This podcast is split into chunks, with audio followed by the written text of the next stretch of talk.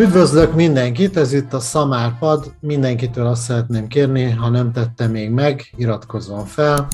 Valamint, ha módodban áll, támogass minket Patreonon. Az eheti vendégem Szegedi Péter, szociológus, sporttörténész. Szervusz Péter, köszönöm, hogy elfogadtad a meghívást. Szervusz, és üdvözlök mindenkit. Ugye, te egyébként több könyvnek vagy a szerzője, az utolsó könyved az a 2016-ban megjelent az akadémiai kiadó gondozásában. Az első aranykor a magyar foci 1945-ig, valamint a Koral társadalmi társadalom történeti folyóirat alapító főszerkesztője is voltál, vagy vagyis? Pontosítok több mindent. A, egyik alapító szerkesztője voltam. Aha de nem voltam főszerkesztője. Illetve hát van egy harmadik könyv is, amit igaz nem egyedül jegyeztünk, hanem 2018-ban szintén az akadémiai kiadónál jelent meg Dénes Tamással írt könyvünk a 1938-as magyar világbajnoki ezüstéremről, és a, annak az egész, nem csak az ezüstéremnek, hanem az egész tornának a, a hátteréről egy elég vaskos kiadvány, ugye ez az a VB döntő, ami, amiről jóval kevesebben tudnak, mint az 1954-esről. Igen. Azért gondoltam, hogy meghívlak ebbe a műsorba, mert szeretnék csinálni egy olyan sorozatot, ami három részből állna, és a magyar labdarúgás történetét foglalná át, vagy venné át a, idegen légiós, vagy külföldi milyen hatást gyakorolt a magyar labdarúgás a külföldi labdarúgásra, a külföldi sportra, úgy általában véve, és te ugye ennek a 45 előtti labdarúgásnak vagy a szakértője, ez a fő szakterületed, és ennek a története. Írásaidban foglalkozol a profizmus kialakulásával, a futballerőszak történetével, a labdarúgás és a regionalitás kapcsolatával, különböző játékrendszerek, stratégiák változásával, és ami most itt fontos lesz, a labdarúgók külföldi vándorlásával. Azt gondolom, hogy nem vagyok egyedül azzal, hogy ha a magyar labdarúgás történetéről beszélünk, leggyakrabban az 50-es évekre és az aranycsapat sikereire gondolunk, mint kezdeti időszakra, mint legkorábbi időszakra.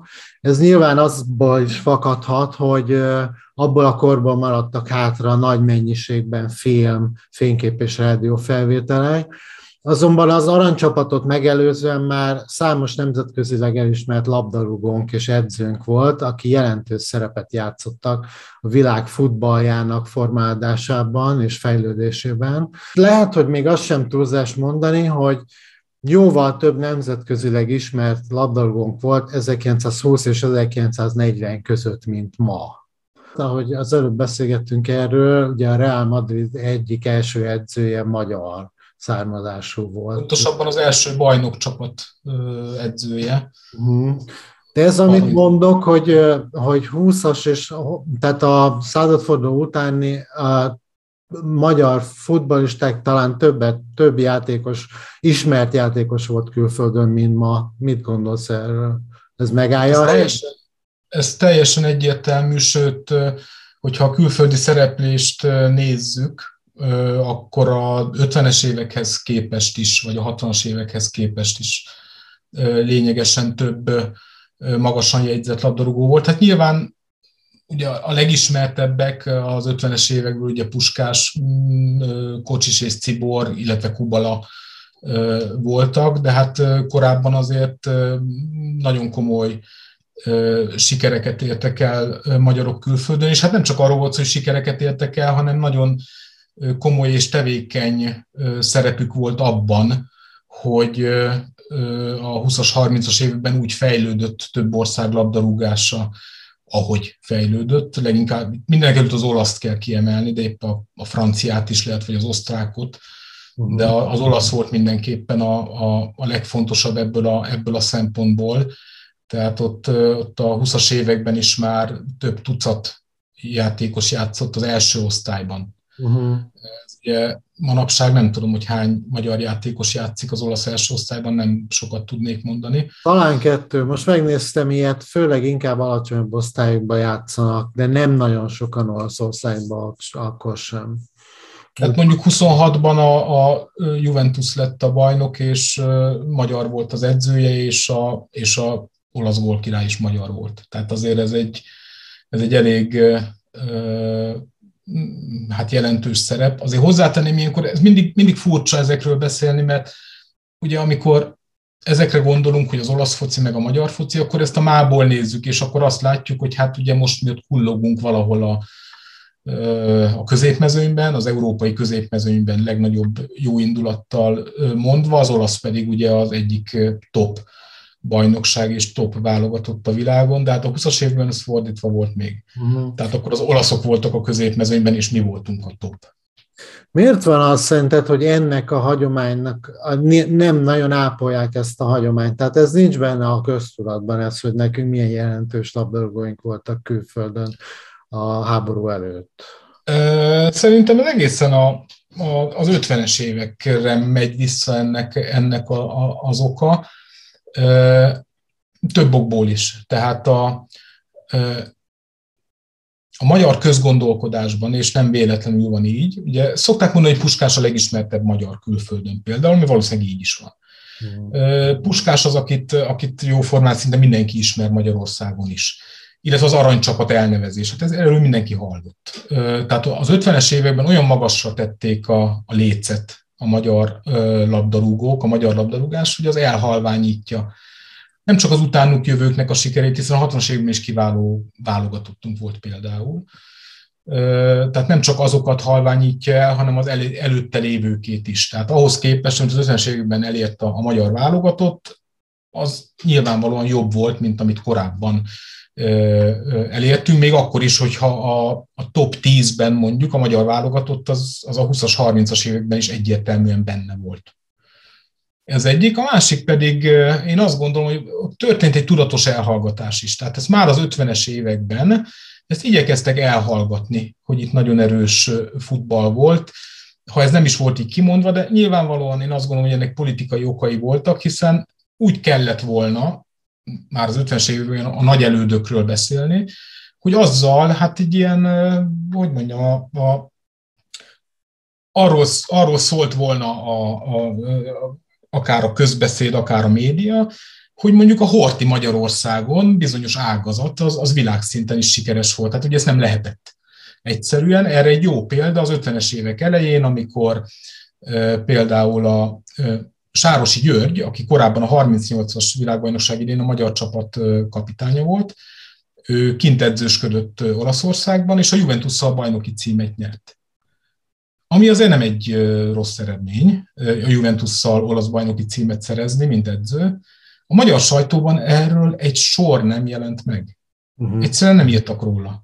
Tehát nem, teljesen elfelejtették azt, a, azt, azt az időszakot az már egy óriási dolog volt, hogy, hogy 53-ban, amikor ugye Angliával játszottunk a, a Wembley-ben, akkor több magyar sportvezető dicsérte a korábbi idő, Seves Gusztáv is, vagy Bart Sándor is, ugye dicsérte a korábbi időszak magyar játékosait a nemzeti sportban, illetve akkor népsportban, de ez volt a ritkaság. Tehát alapvetően, alapvetően ez, egy, ez, egy, ez egy tudatosan elhallgatott korszak volt, és hát Onnantól kezdve pedig a másik, másik tényező, amit itt említettem, hogy, hogy tényleg olyan sikeres volt az 50-es évek magyar futballja, hogy óhatatlanul is, hogyha foci történetről van szó, akkor rájuk emlékszünk. Hát arról nem beszélve, akkor egy harmadik tényezőt is behoznék, hogy ma még vannak emberek, nem is kevesen, akik megélték azt az időszakot, és mondjuk látták puskássékat. A korábbi időszaknak a, a szemtanúi azok már mind meghaltak. Uh-huh.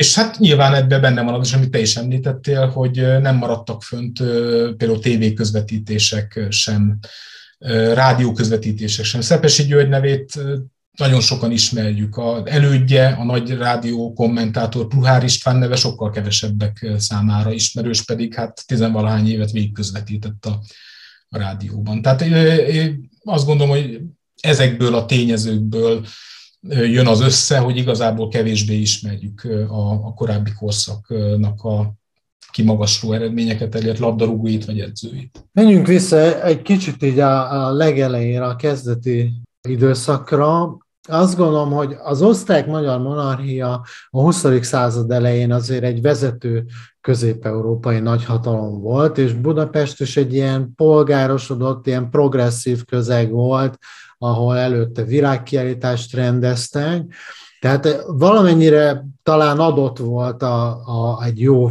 tehát a, a, a futball kialakulásához a, a közeg, de mégis úgy érzem, hogy lehetett valamilyen speciális helyzet, valami szikra, ami miatt Magyarország válhatott a, a korabeli labdarúgás egyik vezető erejévé, és egy ilyen, egy ilyen innovációs, vagy egy ilyen progresszív központtá is. Mit gondolsz, hogy mi volt ez, vagy mik voltak azok a tényezők, ami miatt ez, ez ilyen jó táptalajt adott ennek, Utána majd később kérdezlek még akkor, most egyelőre csak ennyi. A legfontosabb, amit nem említettél, a monarchia, tehát ez egy kulcs, ez egy kulcs, kulcs kérdés. Azzal kezdeném, hogy a, a magyar foci, tehát Magyarországon jóval később kezdtek el focizni, mint, a, mint jó pár más országban. Ennek az volt az oka, hogy hogy nálunk nem éltek angolok. Tehát az angolok voltak azok, akik, akik elterjesztették ezt a, ezt a játékot, egy egyfajta missziós szerepet játszottak, tehát ez elmondható mondjuk Argentináról, Brazíliáról, Uruguayról, és elmondható a legtöbb nyugati, nyugati országról. Nem véletlen, hogy nagyon sok klubnak angol neve van. A meze, mezeket sokszor utánozták, hogy más, csak hirtelen kiragadott példa, ami eszembe jut, a Grasshoppers, a elég ismert svájci egyesületet is egy angol, ott élő angol hozta létre, és a kedvence, a, az angol kedvenc az a Blackburn volt, hogyha most valaki rákeres a Google képkeresőjében például a, a Grasshoppersre, aztán a Blackburnre, akkor meg fog lepődni, mert ugyanazokat a mezeket fogja látni. Tehát egy az egybe ugyanaz. Vagy ha megnézzük a például olasz klubok elnevezését, a Milán. Miért lesz egy, egy olasz klubnak angol neve? Hiszen az Milánó lett volna, és nem Milán. Hát azért, mert azt is angolok hozták létre. Vagy a Genova, aminek a, ugye V nélkül Genoa az angol, a, a klubnak a neve, az is, egy, az is az angolos elnevezés, szintén angolok hozták létre jellemzően az is említettem ezt a két klubot, ezt Mussolini idején változtatták meg, tehát AC Milánból AC Milánó lett, és a Genoa, Genoa is kapott egy V betűt a nevében, tehát hogy voltak ilyen, voltak ilyen hatások. Na most Magyarországon viszont Budapesten nem volt igazából jelentős angol kolónia, úgyhogy itt csak 1896-1897 körül kezdtek el futballozni, elég kezdetleges körülmények között úgy, hogy Olaszországban, Franciaországban akkor már rég bajnokságot rendeztek, jellemzően ott élő angol játékosok játszottak a, a, a klubokban. Ennek ellenére egyébként nagyon gyorsan meghonosodott a játék, és például 1900 húsvétján, amikor a prágai szlávia Budapestre érkezett, akkor már 7000 ember ment ki a millenárisra, tehát egy óriási tömeg három évvel azután, hogy elkezdtek egyetlen rendszeresen futballozni. Ez egy, ez egy döbbenetes fejlődés. És hogy mi volt ennek a hajtóereje? Ennek alapvetően két hajtóereje volt, mind a kettő egyfajta rivalizálás. Tehát az egyik egy Budapesten belüli rivalizálás, az, hogy kialakult egy, egy MTK Fradi páros, amihez az Újpest egy bő 20 évvel később csatlakozott, ami hát elég jól ismert, hogy itt az MTK Fradi, amit ma is ugye örökrangadónak hívunk, ott igazából két világ csapott össze, már a századfordulótól kezdve, és ez a két, ennek a két klubnak a, a párharca volt többek között az, ami nagyon jelentős szimbolikus és anyagi investíciókat vont maga után. Hogy más nem mondjak, 11-ben megépült a Fradinak az ülőjúti pályája, rá egy évre átadták a, az MTK-nak a Hungária körúti pályáját, Akkoriban ezek a létesítmények Európa, tehát Nagy-Britannián kívüli Európa talán legnagyobb és legmodernebb sportlétesítményei közé tartoztak.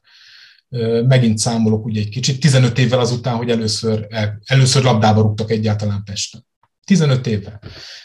A másik ilyen rivalizálás, hát pedig az, az pedig, és ezért fontos a, a monarchia, ahonnan ugye indultunk, ugye az a Budapest és, és Bécs rivalizálása. Tehát nagyon hamar fölismerték a, nem is fölismerték, hanem igazából az volt a hajtóerő, hogy a, ugye a futball az, az képes arra, hogy különböző társadalmi konfliktusokat hát jóval békésebb formában megjelenítsen a futballpályán, leképezze ezeket a különböző konfliktusokat, egy egyfajta szimbolikus erőteret teremt, ahol különböző társadalmi csoportok vívják a szimbolikus harcaikat, és ez ezért is tudott ilyen népszerű lenni, és ezért volt rengeteg osztrák-magyar mérkőzés mert ez volt az a, az a terep, ahol, ahol le, le tudtuk győzni az osztrákokat, és le is győztük egyébként a tízes évekre.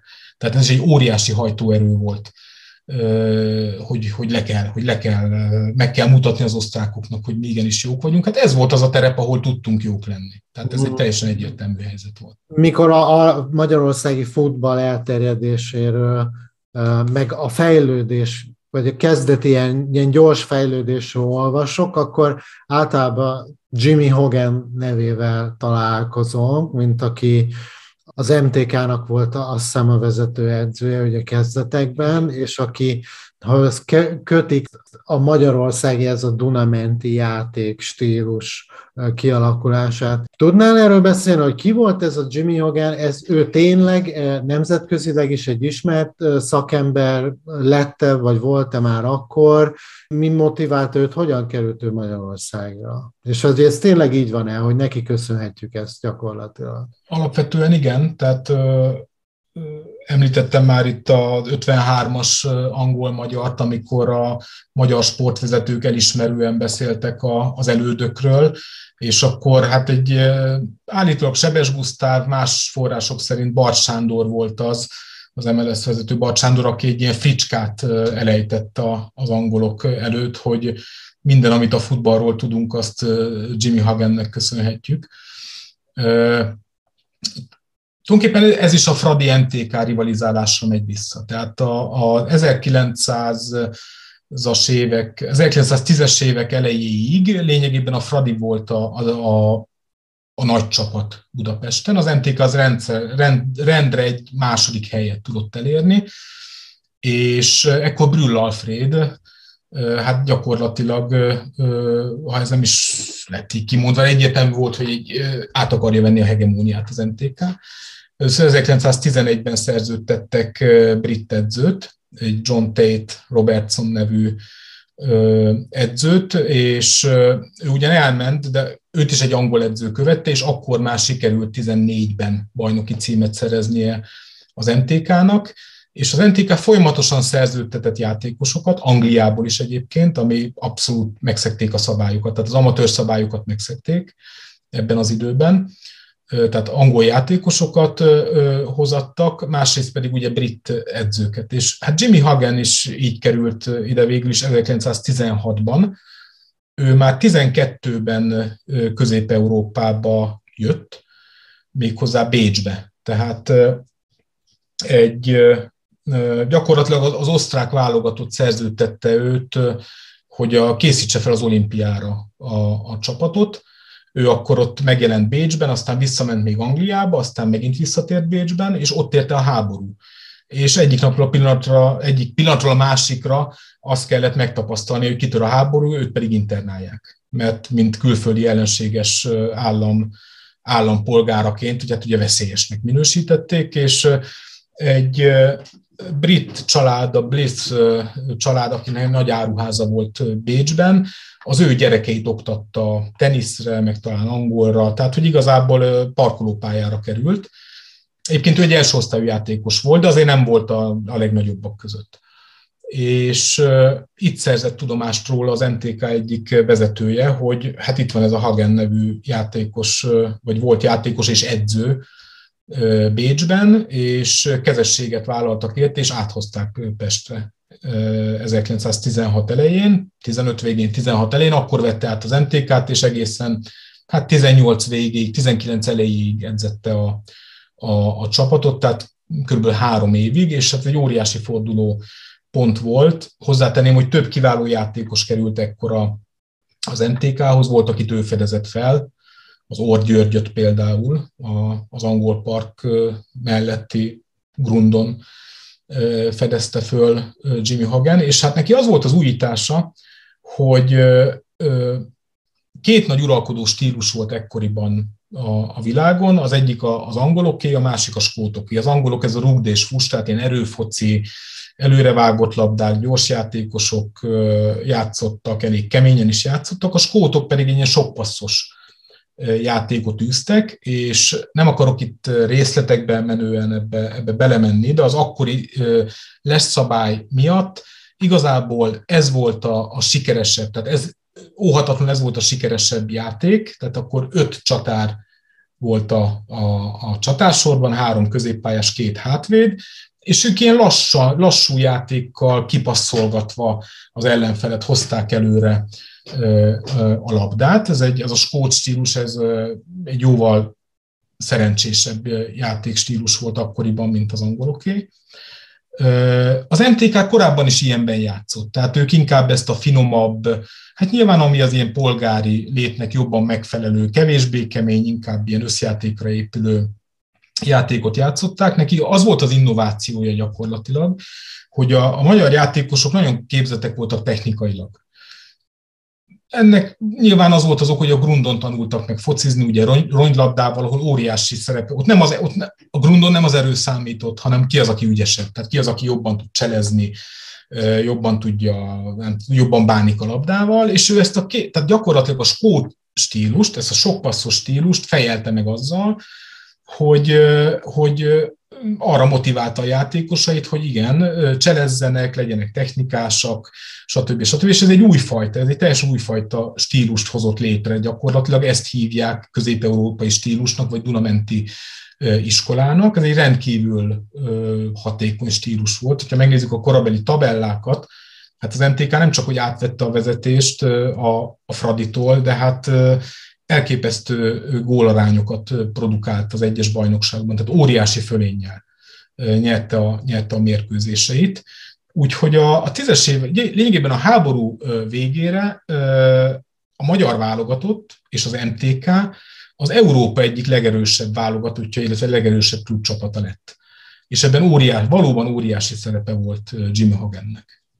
Aha. A, egyébként most megnéztem a egy ilyen összefoglalót a 6-3-ról, így újra, és ott nagyon jól látszott, szerintem ott is ez a különbség a két csapat játékában. Ezek az angolok ugye a hosszú passzok előre rúgta, mi, meg, mi pedig nagyon sokat passzolgattunk, meg cseleztünk, ugye Puskásnak ez a legendás gólja, ez a visszahúzó. Igen, igen, igen. Akkor... Hát az a, az, a grundok, az a grundok világából jön. Puskásnak az a visszahúzós gólja. Tehát, hogy ott, ez ott volt menő ilyeneket Aha. csinálni. Uh-huh. És ugye ez beépítette, ez így beépült a, a mm.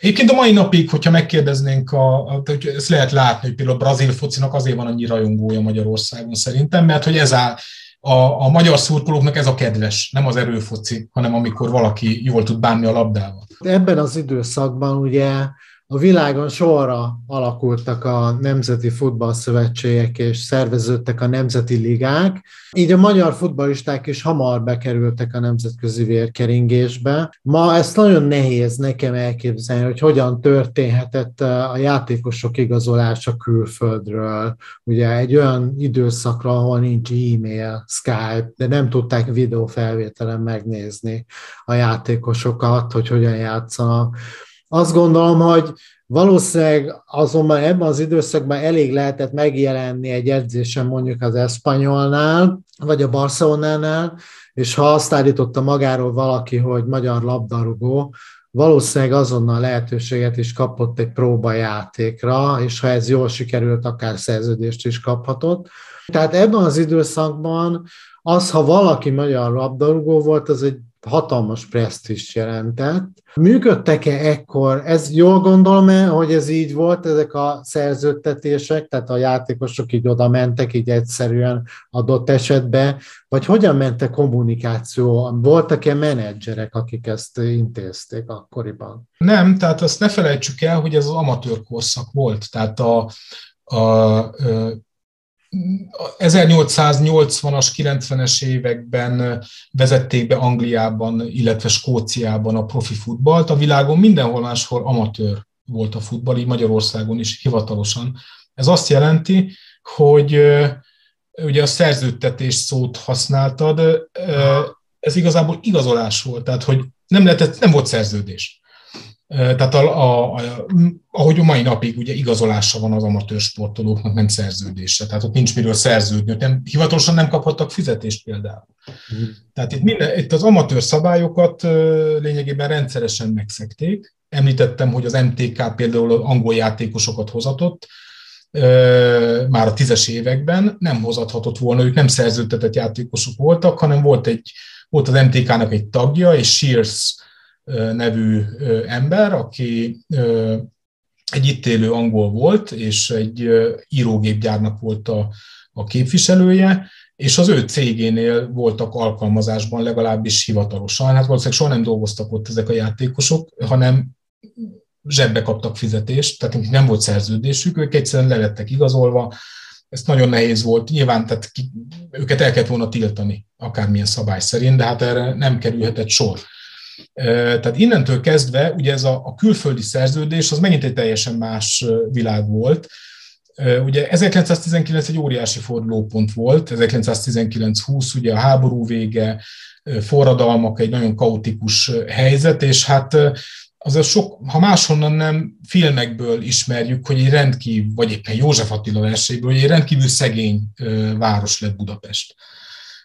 Egy olyan város, ahol Európa jóformán legjobb labdarúgói játszottak, óriási szegénységben, és ebben az időszakban terjedt el az, hogy magyar klubok külföldi túrákra indultak. Korábban is volt erre példa, de ekkor vált ez igazából tömegessé. Ugyanis viszonylag kevés pénzért, kezdetben jó rész svájci, német, osztrák, majd később olasz, csehszlovák, lehetne sorolni, milyen túrákra hívták ezeket a, az egyesületeket. Tehát úgy nézett ki, hogy például kiment egy, német, egy svájci német túrára, kiment az MTK és a Fradi, pont a, a tanácsköztársaság idején, és hát ugye különböző mérkőzéseken, barátságos mérkőzéseken vettek részt, Nyilván részesedést kaptak a, a jegybevételből, hiszen azért volt már nevük ezeknek a kluboknak, és akkor nagyon sok néző tódult ki ezekre a meccsekre, és hát akkor megkeresték a helyi klubok vezetői a egyes játékosokat, hogy nincs kedvük kint maradni. És hát mivel Magyarországon éppen ugye teljesen kilátástalan volt a helyzet, és ráadásul hát, harcok dúltak például, tehát nem csoda, hogy bizony sokan kint maradtak. Tehát például az egyik legnagyobb sztárunk a Schaffer Alfred, akit korábban még 19 tavaszán, aki Bokányi Dezső biztos egyik munkatársa volt, és 19 tavaszán készült olyan fotó, hogy egy puskát tart a kezében, Hát ő éppen ebben az időszakban ment ki túrázni, a kommun megbukott, nyilván neki nem volt különösebb kedve hazajönni. Az egyik legjobb játékosunk volt, ő utána már, a, már német bajnok lett a következő szezonban. De őt nem, nem, kellett, őt nem kellett ugye szerződtetni, és hát ez egy nagy veszteség volt nyilván a magyar kluboknak is, hiszen ingyen el kellett engedniük a legjobb játékosokat, hiszen az amatőrség nem csak azt jelentette, hogy a játékos nem kaphat fizetést, meg szerződést, de a kibocsátó klub sem kapott átigazolási pénzt. Tehát egyszerűen simán átlépett a másik, a másik klubba. Úgyhogy, és ez így, ez így ment gyakorlatilag, nagyon jelentős volt az elvándorlás, a egészen 20, 20, 1924-ig nagyjából. Ez azt jelenti, hogy, hogy több, hát több tucat első játékos hagyta el az országot. A többségük így, tehát hogy kimentek túrázni, és nem jöttek vissza. Aztán, volt, aztán már arra is volt példa, hogy a kintmaradt játékos jött haza Budapestre, a kávéházakban megvoltak a maguk kis helyeik, ahol leültek az itthon maradó jobb játékosokkal, és elcsábították Tehát vitték, hazajött nyáron, mondjuk egy játékos Nyugat-Európából vagy Csehszlovákiából, és elvitt magával több, több játékost. Ennek Nyilván a legjobbakat azért itthon tudták tartani, tehát az MTK-t, a Fradit azt, azt jobban egyben tudták tartani, de ez kisebb kluboknak ez a halálos ítélete volt. Tehát most mondok egy ilyen példát, a Törekvés az egyik legjelentősebb amatőr klub volt, az egy vasutas klub volt, ott kezdtek el először futballozni Magyarországon, többször a dobogóra állhatott föl ez a klub, és akkor az 1925 körül a törekvésnek a hát több mint egy tucatnyi játékosát elvesztette, és 25 körül törekvés játékos játszott például a Juventusban, a Milánban, a Bolonyában, és az Interben, és sorolhatnám. Tehát, hogy szétszették például olasz klubok a, a, a törekvést. Ki is estek a másodosztály, a másodosztályba.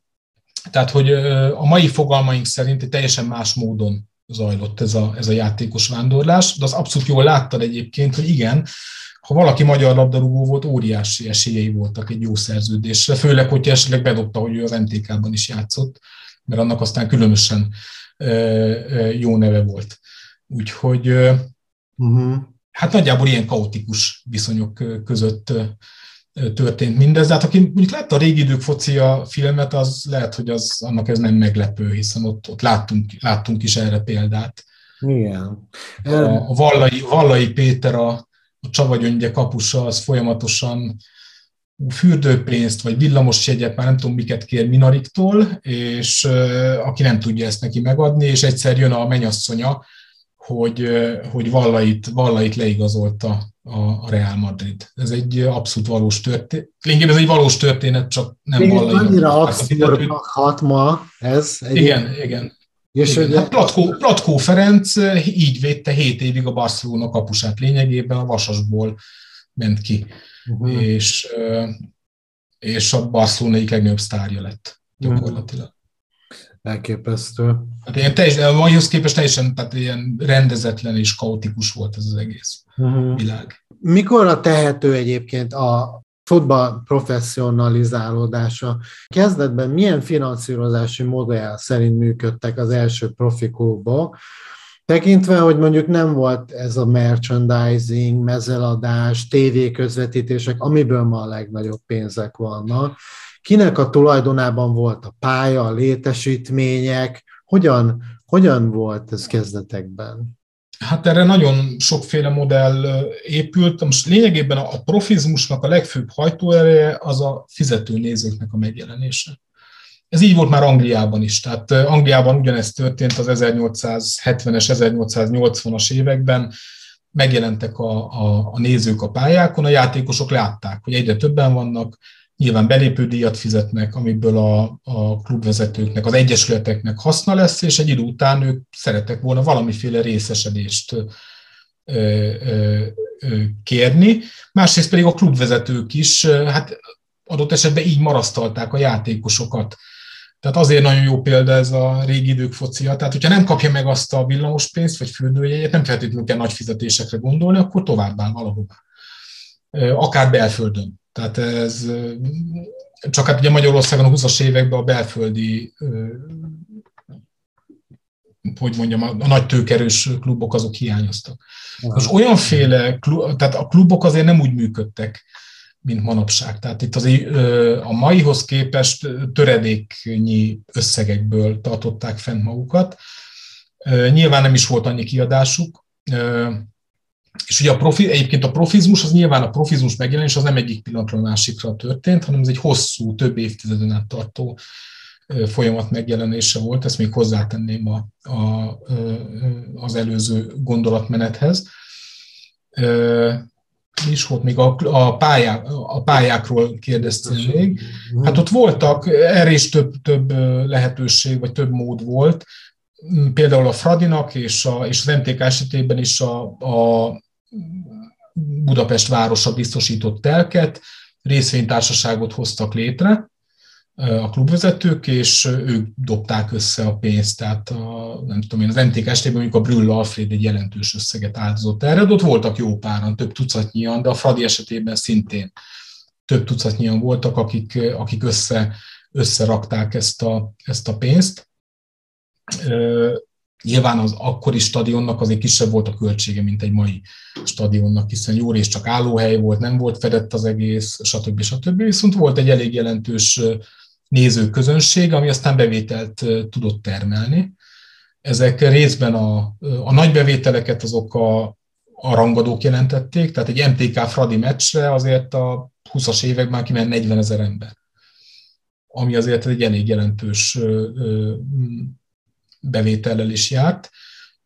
Magyarországon is voltak azért nemzetközi mérkőzések, tehát ugyan a magyar csapatok többet játszottak külföldön nemzetközi meccsek, mint itthon, de azért voltak nagy húsvéti tornák például.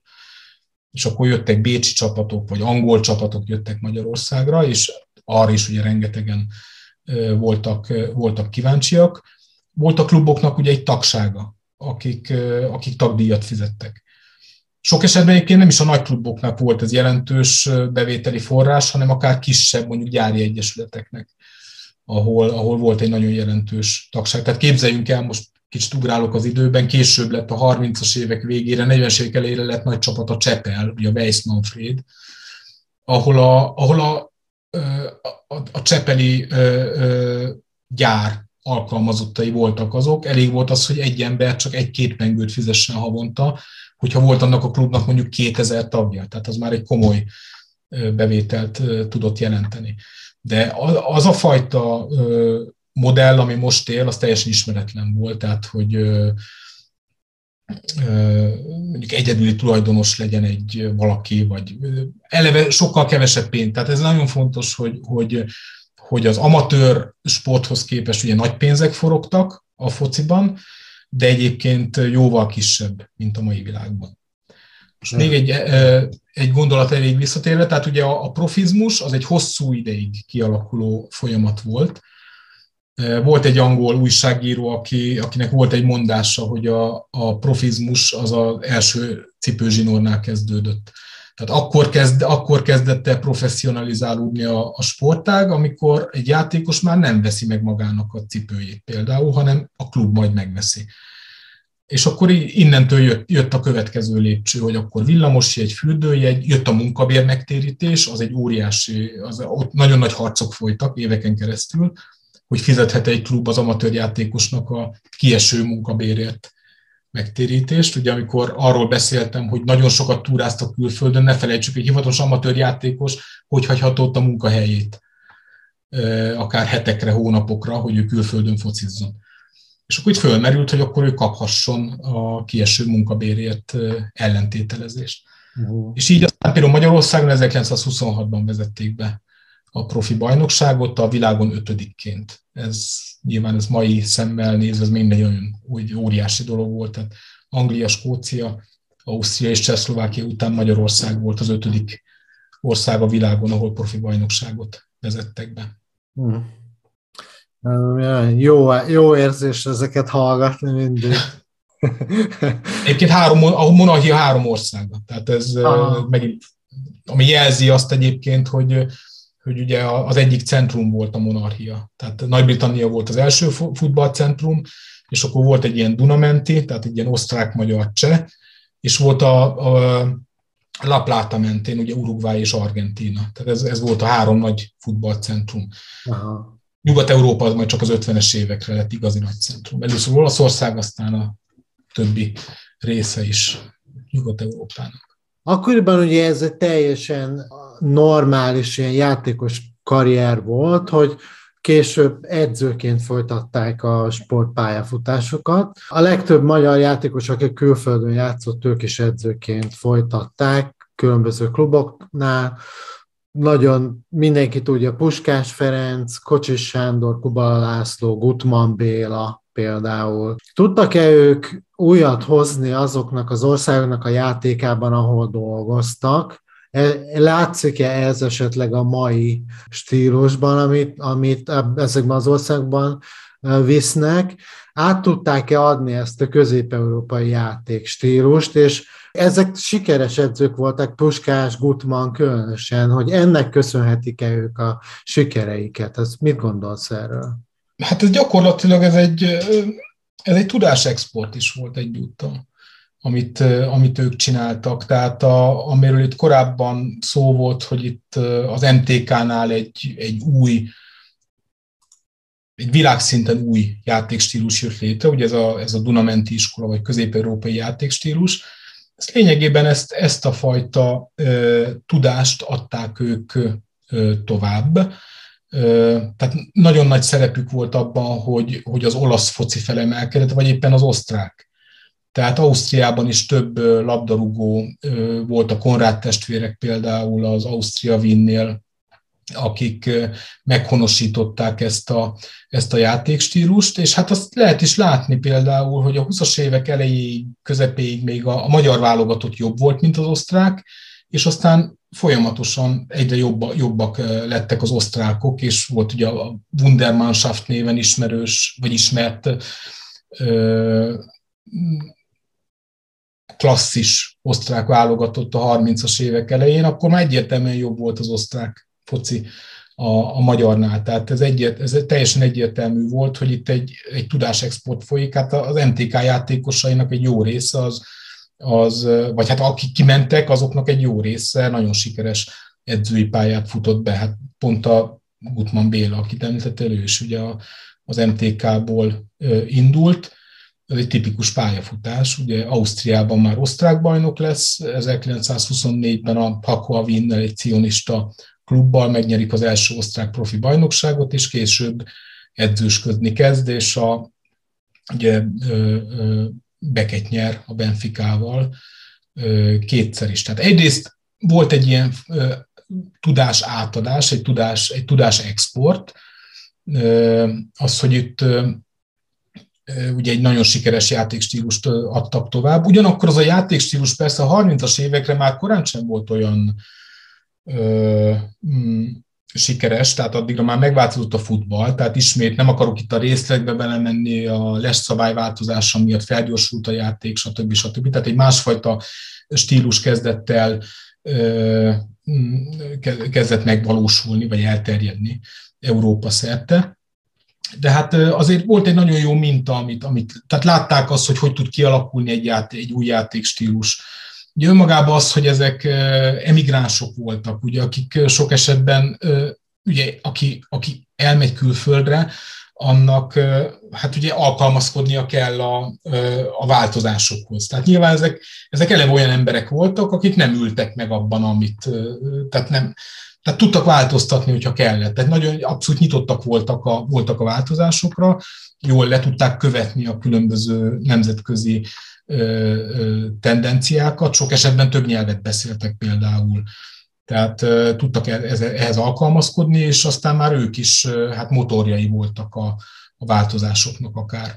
Uh-huh. És hát látták azt, hogy hogy kell kísérletezni például. Tehát ugye a, a Gutmannnak is voltak újításai, vagy a, vagy a Kürsner Dórit lehetne említeni, aki Jimmy Hogannek az utódja volt az MTK kispadján, mint játékos edző 19-ben, aztán kiment, először Svájcban, nagyon sokáig Svájcban edzősködött, és később Brazíliába ment, ahol, ahol az egyik nagy reformere volt a, a, a brazil futballnak a, a Kürsner Dóri. Tehát, hogy vannak, vannak erre példák. Kik azok, akik így nagyon megmaradtak, mint a, akik formálták a, a nemzeti labdarúgást ott? Tehát tudom, Gutmannnak ugye Portugáliában szobra is van, azt hiszem a Benfica stadionnál.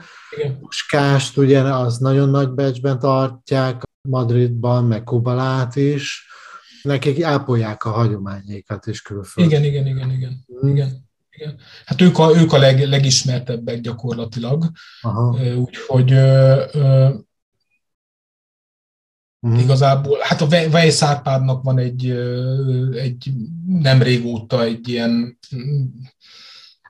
nem is tudom, utólag nevet szerzett Bolonyában gyakorlatilag, a Bolonyával nyert több bajnoki címet, de mondjuk mások hiába lettek ilyen sikeresek, azért ekkora, ekkora nevük, mint Barcelonában Kubalának vagy Puskásnak a Real Madridnál azért nincsen. Aha. Tehát mindenképpen ők a leg, leginkább kiemelkedőek. Mm. De foglalkozó a cionista sportmozgalom múltjával, és ugye többször már így az MTK kapcsán is, meg az ausztriai cionista futballklubok kapcsán is erről beszél, vagy szóba került ez. És ugye Magyarországon is ugye nagyon sok olyan név, erről beszéltünk most, amik ugye ilyen zsidó polgári, budapesti zsidó nevek. Ez mennyire volt ez egy ilyen lehet, lehet mondani, hogy ez a zsidóság körében népszerű volt ez a, a futball Budapesten, vagy... Népszerű volt, hát nyilván azért ez hozzátartozik ugye a, a, az igazsághoz, hogy Budapest lakosságának a 20%-a nagyjából zsidó volt, és azt ne felejtsük el, hogy ez a, ez a kezdetekben azért egy alapvetően polgári sportág volt, tehát ugye a, inkább a, a belső kerületekben hódított, ahol még nagyobb volt a, a, a zsidók aránya.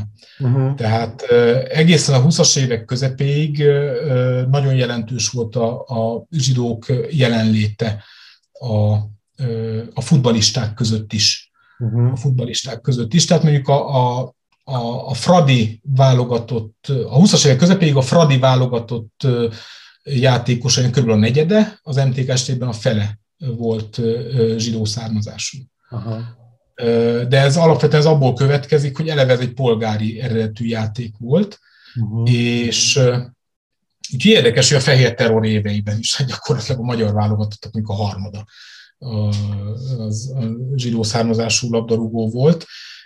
Viszont ahogy professzionalizálódott a sportág, tehát ugye tömegessé vált például, egyre a kisebb, ahogy tömegessé vált, egyre inkább teret nyertek ugye a kis egzisztenciák, uh-huh. és ahogy profivá is, is vált a foci, amikor már igazából ugye egy hivatás lett, akkor egyre inkább eltűntek. Tehát nyilván az a, az a zsidó polgároknak az már nem volt pálya, hogy ő most uh, inkább egy értelmiségi lett, vagy hivatalnok lett, vagy nem tudom, de nem, de nem, nem profi labdarúgó, úgyhogy a 30-as évek közepére már csak egy-két zsidó válogatott volt például a, a Magyarországon. Mm-hmm. most hármat tudnék említeni. Úgyhogy korábban, tíz évvel korábban még tényleg a válogatottnak a harmada, vagy akár még nagyobb hányada volt zsidó származású. Tehát egy, szinte egyik pillanatra másikra tűntek el. Aha. És ennek, semmi, és ennek semmiféle politikai háttere nem volt, ez hozzátenni. Az 50-es években a futball a politika a, a munkásosztály, meg a munkásság ilyen vezető sportjává és a fő tömegsportá emelte. Mit képviselt szerinted a, a labdaragás 1945 előtt? Ugye arról beszéltünk, hogy ez inkább a polgárságot célozta meg. A zsidó kapcsán akartam ezt kérdezni, hogy de részben már válaszoltál rá, hogy érte-e megkülönböztetés mondjuk a, a futballt, magát, mint sportot, a 30-as évektől meg a, a zsidó sportolókat, zsidó futbalistákat. Ez elég összetett, tehát ö, ö, különösebb retorziók azért nagyon sokáig nem voltak, egészen a, a zsidó törvényekig. Tehát 39-től nyilván változott a helyzet, de 39 előtt ez nem volt jellemző. Tehát ott, ami, ami történt, hogy egy alapvetően egy polgári gyökerű sporttág egyre inkább egy ilyen szélesebb körű és egyre inkább a munkások, szakmunkások, vagy akár mindenféle kisebb egzisztencia körében lett népszerű, és egyszerűen ez szorított a háttérbe a zsidókat. Nem volt utánpótlás igazából ebbe, ebbe a körbe már. De, de jelentősebb megkülönböztetés az, az, az abszolút nem volt. Tehát mm például 19-ben is, akik 19-20-ban is, akik elmentek. Nyilván volt, aki, aki azért tartott attól, hogy ott a pogromok idején, a fehér terror idején azért valamilyen megkülönböztetés éri, de a többség az egyszerűen anyagi okokból. Nem tiltották be az MTK-t, vagy ilyesmit, ilyen nem volt. Nem, ez föl sem merült. Ez mhm. föl sem merült. Meg hát ugye az MTK, egyébként szó volt, ugye Budapesten is volt, meg több vidéki városban is volt cionista sportegyesület, Budapesten a Vivo és Atlétikai Klub, a VAC, uh-huh. akik a 20-as években első osztályúak voltak. Tehát ö, ö, a pont a legvéresebb időszakban gyakorlatilag volt első osztályú cionista egyesület Budapesten. Ezek a klubok aztán a háború után ugye a, az elvándorlás, meg miatt esetleg áttelepültek mondjuk Izraelbe vagy Palesztinába, vagy az Egyesült Államokban folytatták, tehát aminek itt volt ugye hagyománya, olyan sportklubok megjelentek más országokban később? Ö, hát nem, ne, erről, erről, erről nem tudok. Tehát a VAC az nyilván az, azt megszüntették, már a, nem tudom pontosan, mert szerintem 42-ben, de ezt nem tudom biztosan. Aha. Jó. A vidéki klubok azok, tehát vidéken is volt, főleg 19-ben, amikor itt felfordult ugye minden, akkor jöttek létre ilyen zsidó egyesületek, ez Közép-Európában mindenhol így volt. Akkor is akkor erősödtek meg, tehát a Hako a Wien, akikről itt már szó esett, hogy megnyerték az első profi bajnokságot, azoknak ez volt az aranykoruk, ez a 20-as évek eleje, 20-as évek első fele. Vagy volt például Csehszlovákiában a Maccabi Brünn, ahol, akik kimondottan Budapestről szerződtettek játékosokat, és néhány év alatt kb. 40 labdarúgót igazoltak uh-huh. Budapestről, több, több válogatott és keresztény labdarúgót, és, és barátságos mérkőzéseket játszottak, de ebből tartották fenn magukat, hogy olasz-spanyol túrákon vettek részt, de ezek aztán később leépültek és megszűntek gyakorlatilag, hogy ezek aztán ezeknek én nem tudok arról, hogy lett volna folytatásuk. Voltak persze például magyar klubok az USA-ban, de azokat már emigránsok hozták létre. Ezt nehéz így elképzelni manapság. Most sajnos ugye a futballhuliganizmus az egy ilyen velejárója a modern futballnak, úgy gondoljuk, de hogy ez vajon így volt-e régen is? Tehát például milyen volt az atmoszférája akkoriban a lelátóknak a háború előtt? Mondtad azért nagy meccsek voltak, tehát voltak 40 ezeres meccset említettél, de hogy voltak olyan százezer nézős mérkőzések is. Volt-e már ilyen kora, korai futball huliganizmus? Úgy tudnám a legpontosabban megfogalmazni, hogy huliganizmus nem volt, erőszak az volt. Mm jóval több, tehát amikor most ugye a huliganizmusra gondolunk, akkor az jár a fejünkben, hogy vannak szervezett szurkolói csoportok, akik kimondottan keresik az összecsapás lehetőségét, akár a mérkőzéstől teljesen függetlenül, és a másik, az ellenfél szurkolóival lejátszák a maguk meccsét. Ilyen típusú erőszak nem volt, viszont, viszont az, hogy meg mondjuk a, a durván játszó labdarúgókat mérkőzés után megverjék, vagy közben, mérkőzés közben megdobálják, vagy mérkőzés után megkergessék a bírót, Aha. vagy meg is verjék a bírót. Ilyenre számtalan ö, példa volt. Szurkolói tömegek közötti összecsapások azok nagyon ritkák voltak. De de mérkőzéseket követő erőszak viszont, viszont nagyon gyakori volt, főleg a most többször emlegetett 19-20-21-es ilyen forrongó időszakban. Olyannyira egyébként, hogy 21 őszére hát kezdett tartatatlanná válni a helyzet a, a futballpályákon. Tehát már akkor kiadott a belügyminisztérium egy körrendeletet a helyhatóságoknak, hogy meg kell fékezni ezeket a, ezeket a cselekményeket az első osztályban is ez problémát okozott, és 21 decemberében, amikor egy MTK Kispest mérkőzés után kispesti szurkolók boxerrel ájulásig vették a mérkőzés vezető bírót, még bent a pályán, akkor a budapesti rendőrfőkapitány lényegében megtiltotta, hogy nyilvános mérkőzést rendezzenek Budapesten, úgyhogy két hónapig nem voltak meccsek. Igaz, hogy ez egy téli időszakra esett, de az első hírek még arról szóltak, hogy fél évre lényegében betiltják a focit. Hangsúlyozom, ezek nem a klasszikus huligán, huliganizmusra jellemző esetek, esetek voltak. Uh-huh. Tehát alapvetően azért összességében azért más volt a mérkőzések atmoszférája, már amennyire ezt a forrásokból ki lehet deríteni, de erőszak az volt, csak más jellegű, Aha. mint manapság, és ezt, ezt nagyon tudatosan a, a jóformán ez a, ez a, ez a betleni, a Teleki és a Betlen nevével jelzett időszak, amikor ugye főleg Betlenhez kötik ugye a, a konszolidációt. Jóformán ez a része volt, hogy a focipályákat megtisztítsák. Tehát az első osztályban egy pár év múlva teljesen eltűntek a, a, az erőszakos cselekmények. Uh-huh. Én sokat jártam nagyon ilyen megyei három mérkőzésekre, megyei kettő, és ott lehet ezt a fajta erőszakot látni a futballpályán, ahol ugye van egy-két ilyen ember, akik itt egyszerűen vagy többet isznak, mint amit lehetne, vagy, szó, vagy bírnána, vagy pedig ilyen egyszerűen nem tudják ezt fel, elviselni a vereséget, vagy egy-egy ilyen téves ítéletet, és akkor ne, ugye a bírót megkergetik, megdobálják a játékosokat, anyázás, kiabálás, busz megdobálás, valami ilyesmi lehetett akkor ez még annól.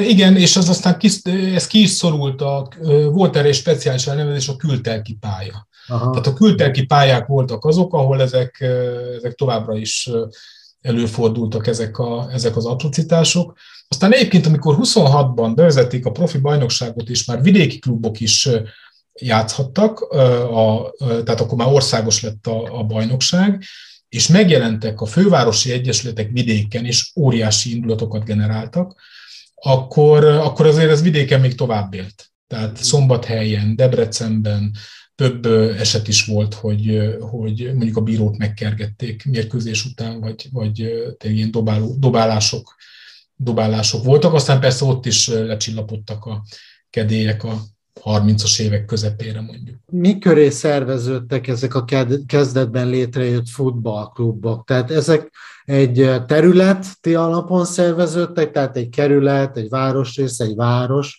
klubja volt jellemzően, vagy voltak más ilyen tényezők is, tehát ideológiai tényezők, balos, jobbos klub, esetleg nemzetiségi alapon. Mi volt, milyen, tud, mikre tudsz példát mondani? Tehát mi most a kezdet-kezdetéről beszélünk, tehát nem a profi korszak, hanem mondjuk a, a század fordulat. Nyilván nagyon sok esetben a, volt már meglévő sportegyesület hozott létre futballszakosztályt. Aha. Tehát mondjuk az MTK vagy az Újpest az erre példa. Tehát az, az ham, ott hamarabb atletizáltak, vagy, vagy az MTK az, atlet, az, az atlétikával kezdett. Ah, értem. Vagy hamarabb tornáztak, és, és a, a nagyobb klubnak jött létre szakosztálya. Hát itt a legkülönbözőbb mm, egyesületek, egyesületek voltak, de hát volt azért néhány tipikus, a, a, például különböző gyáraknak az egyesületei. Aha. Azok. Ezen belül külön a vasutasok, az egy nagyon fontos Magyarországon, de több európai országban is.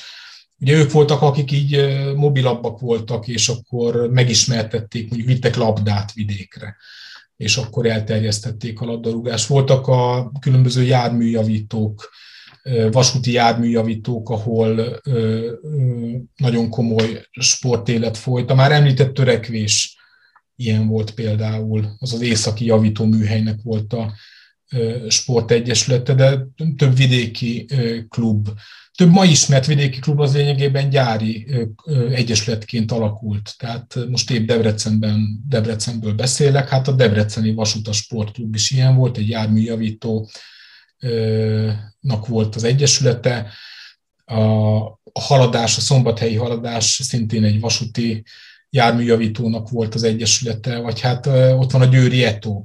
Ugye az Eto azt szerintem kevesen tudják felidézni, az a egy, egyetértés tornaosztályának a rövidítése, az a, az a győri, győri gépgyárnak volt egy egyetértés dalárdája, és az hozott létre egy tornaosztályt, és ebből lett a Győri Eto. Tehát, hogy ezek ilyen, ezek ilyen tipikusak voltak. Olyan, hogy egy komplett egy, eh, városnak legyen egyesület, azért erre nem volt példa. Nyilván azért az fontos volt, hogy Pesten például különböző kerületek eh, már az elnevezésükben is igyekeztek úgy definiálni magukat, hogy ők egy városrész egyesülete, és ez sok esetben ez egy nagyon komoly mozgósító erő volt, hát erre tipikus példa a Ferencváros. Uh-huh. A Ferencváros, ahol ugye rengeteg betelepülő volt, az egyik legdinamikusabban fejlődő munkás kerület volt, és nyilván a, Ferencvárosnak szurkolni az, a, a kezdet kezdetén az azt jelentette, hogy azonosulni ezzel a, települ, ezzel a, ezzel a városrészsel, ami nagyon sok új betelepülőjének egy egyfajta ilyen identitás, identitást adhatott.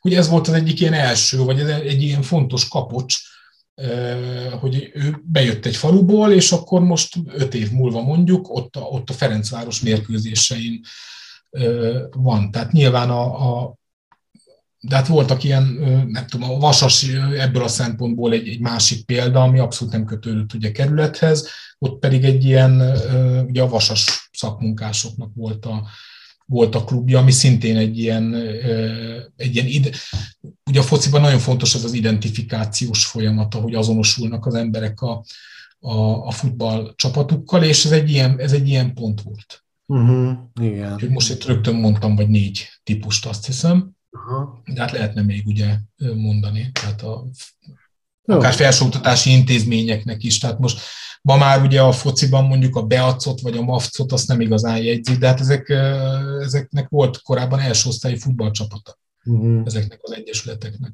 Beszéltünk arról, hogy milyen közvetítése jutott Magyarországra a futball, ugye angliai közvetítése, és akkor említetted, hogy Dél-Amerikába is úgy így jutott el, hogy ugye akkoriban azért az akkora távolság Európa és Dél-Amerika között, hogy azt gondolnám, hogy nagyon különbözően fejlődött a futball, bár gondolom akkor hasonló gyökerekkel, ugye az angliai gyökerekkel, de ugye Uruguay, Argentina, nem tudom mit kell még, a, még mik voltak az, azok a jelentős országok akkoriban? Hát Brazília csak a harmadik, tehát igazából Uruguay és Argentina volt. Hogy na, egy nagyon másfajta fejlődésű pályát írtak le a kezdetekben ezek az országok, vagy volt, volt-e kommunikáció a Európa és Dél-Amerika között, tudáscsere, akkor szakmai ilyen együttműködés, játékos vásárlások, mozgások, edzők, hogy volt ez akkoriban? Hát messze nem volt olyan erős kapcsolat, mint most. Tehát ugye ezek tényleg óriási távolságok voltak, tehát alapvetően más fejlődési vonalat írtak le ezek, a, ezek, a, ezek az országok igazából nem is olyan tudtak találkozni egymással. Tehát ugye ne felejtsük el, hogy futballvilágbajnokságot 1930-ban rendeztek először, addig az olimpia volt az egyetlen ilyen esemény, ahol, ahol válogatottak találkozhattak egymással. Nagyon, nagyon minimálisra szorítkozott a, a különböző válogatottak közötti mérkőzések száma. Tehát például Magyarország, most ezt nem tudnám fejből megmondani, de, de 45-ig a magyar válogatott az, az nem játszott sem Uruguayjal, sem Argentinával, sem Brazíliával. A klubcsapatok azért kijutottak, tehát a Fradinak is volt egy híres túrája 1929-ben Uruguayban, de több, több klub is megjárta Amerikát az ilyen nagyobb, nagyobb túrákon. Ugye ez alapvetően persze a bevételszerzés volt a, volt a cél, és hát annyi játékos csere azért történt, hogyha már itt Dél-Amerikánál tartunk, hogy oda is eljutottak magyar edzők, vagy magyar játékosok, inkább edzők. Úgyhogy például az urugvái, illetve az argentin futball egyik 30-as évek egyik legsikeresebb edzője, az a Hirsül Imre nevű tréner, tréner volt, akinek Magyarországon semmiféle já, komoly mm, játékos karrierje nem, nem volt, de ott nagyon kalandos körülmények között hát több argentin és urugvái bajnoki címet szerzett edzőként. Tehát erre azért volt példa, de, de olyan szintű kapcsolat, ami, ami mondjuk manapság, az nem, olyanra, olyanra nem volt példa. Hmm. Elképesztő, ez micsoda idők lehettek, megjelenik valaki Uruguayban, és ő lesz egy magyar, zsidó származású magyar játékos, és ő lesz ott a futball legenda. Fantasztikus. Igen. Ugye ezek... Ott több történet van, hogy ő végül is hogy, hogy került oda, tehát valahogy feljutott a, egy hajóra, a, ha jól tudom, a Fradi túráj, a túráján, és akkor ő ott úgy adta elő magát, hogy ő a Fradinak volt a játékosa, ha jól tudom. Ezt nem mm. tudom pontosan, mert tényleg erről több, több legenda kering, de hát ő, so, ő talán a húsosban játszott, tehát nem volt semmilyen komoly tudása, és, és hát ő aztán abszolút innovatív volt. Az is valószínűleg legenda, hogy egy olyan szerződést kötött a, talán a River plate most nem tudnám megmondani sajnos, uh-huh. hogy mm, ha kirúgják, akkor egy komoly végkielégítést kap, és szándékosan kutyulgatta a játékosokat, ami végül is sikerre vezetett. Tehát, hogy annyira össze, sikerült annyira összekutyulni. Hát ez valószínűleg nem igaz, tehát, hogy viszont tudatosan hozott föl mondjuk fiatalokat a, a, mm, az utánpótlásból mm. például. Tehát ott tényleg egy legendává vált a hírslő mm. Dél-Amerikában. Ezek már ilyen, szinte ilyen rejtői történetek. Igen. Szeretnék kérni tőled a, egy könyv vagy film ajánlót, amit a témában, vagy bár ehhez kapcsolódóan ajánlanál a nézőknek, és szeretném ajánlani ugye a, a könyveidet is, valamint a saját oldaladat, az első aranykor a magyar foci 1945-ig, ugye? Aztán hát ez el... a főkönyv gyakorlatilag, tehát ez a, ez a fő munka, 2016-ban jelent meg. És hát na, amikről most beszélgettünk, egy jó része az ebben benne van. Igen. Akkor a weboldalad a szegedi.in. Igazából ez, ez arról szolgál, hogy a, a cikkeimet, tanulmányaimat, különböző interjúkat ez is föl fog majd kerülni, hogy ezeket gyűjtsem egy helyen, hogyha mm. valaki kíváncsi, és amit a könyveimet nem, nem olvashatja, de minden más az, az elérhető gyakorlatilag. Tehát itt egy szá, a, több mint száz tanulmány, illetve cikk érhető el a mm. magyar foci történetéről. És mi az, amit még szívesen ajánlanál, aki érdeklődik ebbe a témába? Hát amit abszolút, és ez igazából meg is tudom mutatni, ezt mindenképpen ez a nem tudom, látszik-e? Majd berakjuk. Nem fog látszani. Ja. Nem fog látszani. Ez a Jonathan Wilsonnak a Magyar Futball Aranykora című könyve. Ő egy angol sportújságíró, futballtörténész, jó pár könyvet írt már, és ezeknek egy jó része magyarul is olvasható. Ez, ez két éve jelent meg, ez a Magyar Futball Aranykora, amikor még mi tanítottuk focizni a világot és hát ez főleg az edzőkről szól. Tehát a Jimmy Hoganről, hogy milyen stílust alakított ki az MTK-nál, az is nagyon alaposan körbejárja, de akiről az előbb ilyen sejtelmesen beszéltem, a Hírsül Imréről is egy külön fejezet van, tehát ő, ő nagyon komolyan kutatja ezt, és nagyon szereti a magyar, a magyar foci múltat, tehát ő ilyen, nem tudom, ilyen szentföldként tekint Magyarországra, akik ugye az ő nagy játékukat talán még nagyobbá tették. Tehát ezt, ezt mindenképpen tudom, nagyon olvasmányos, de nagyon adat, adatgazdag és abszolút alapos könyvről van szó. Most már nagyon sok olyan régi labdarúgó mérkőzést meg lehet találni a YouTube-on, amik ilyen digitálisan felújított ilyen változatok, amiből picit itt talán így jobban át lehet, vagy rá lehet érezni, hogy milyen volt a játék akkoriban, és ugye ezek a magyar archív, filmarchívumban kevés van, de külföldi források jóval többek van, vannak, és meg lehet nézni esetleg ezeket, hogy hogyan játszottak ezek a magyar játékosok külföldön. Igen. Például Puskásról nagyon sok spanyol van például, de ő nem. Mm. Nagyon köszönöm Szegedi Péternek, hogy megosztotta velünk a tudását és a gondolatait. Sok sikert kívánok neki, és a következő könyvekhez is, és elszántságot. Mindenkitől azt szeretném kérni, ha még nem tette meg, iratkozzon fel, támogasson minket lájkkal, megosztással, valamint ha módodban áll Patreonon is. Viszlát, sziasztok! Szia Péter, köszönöm még egyszer!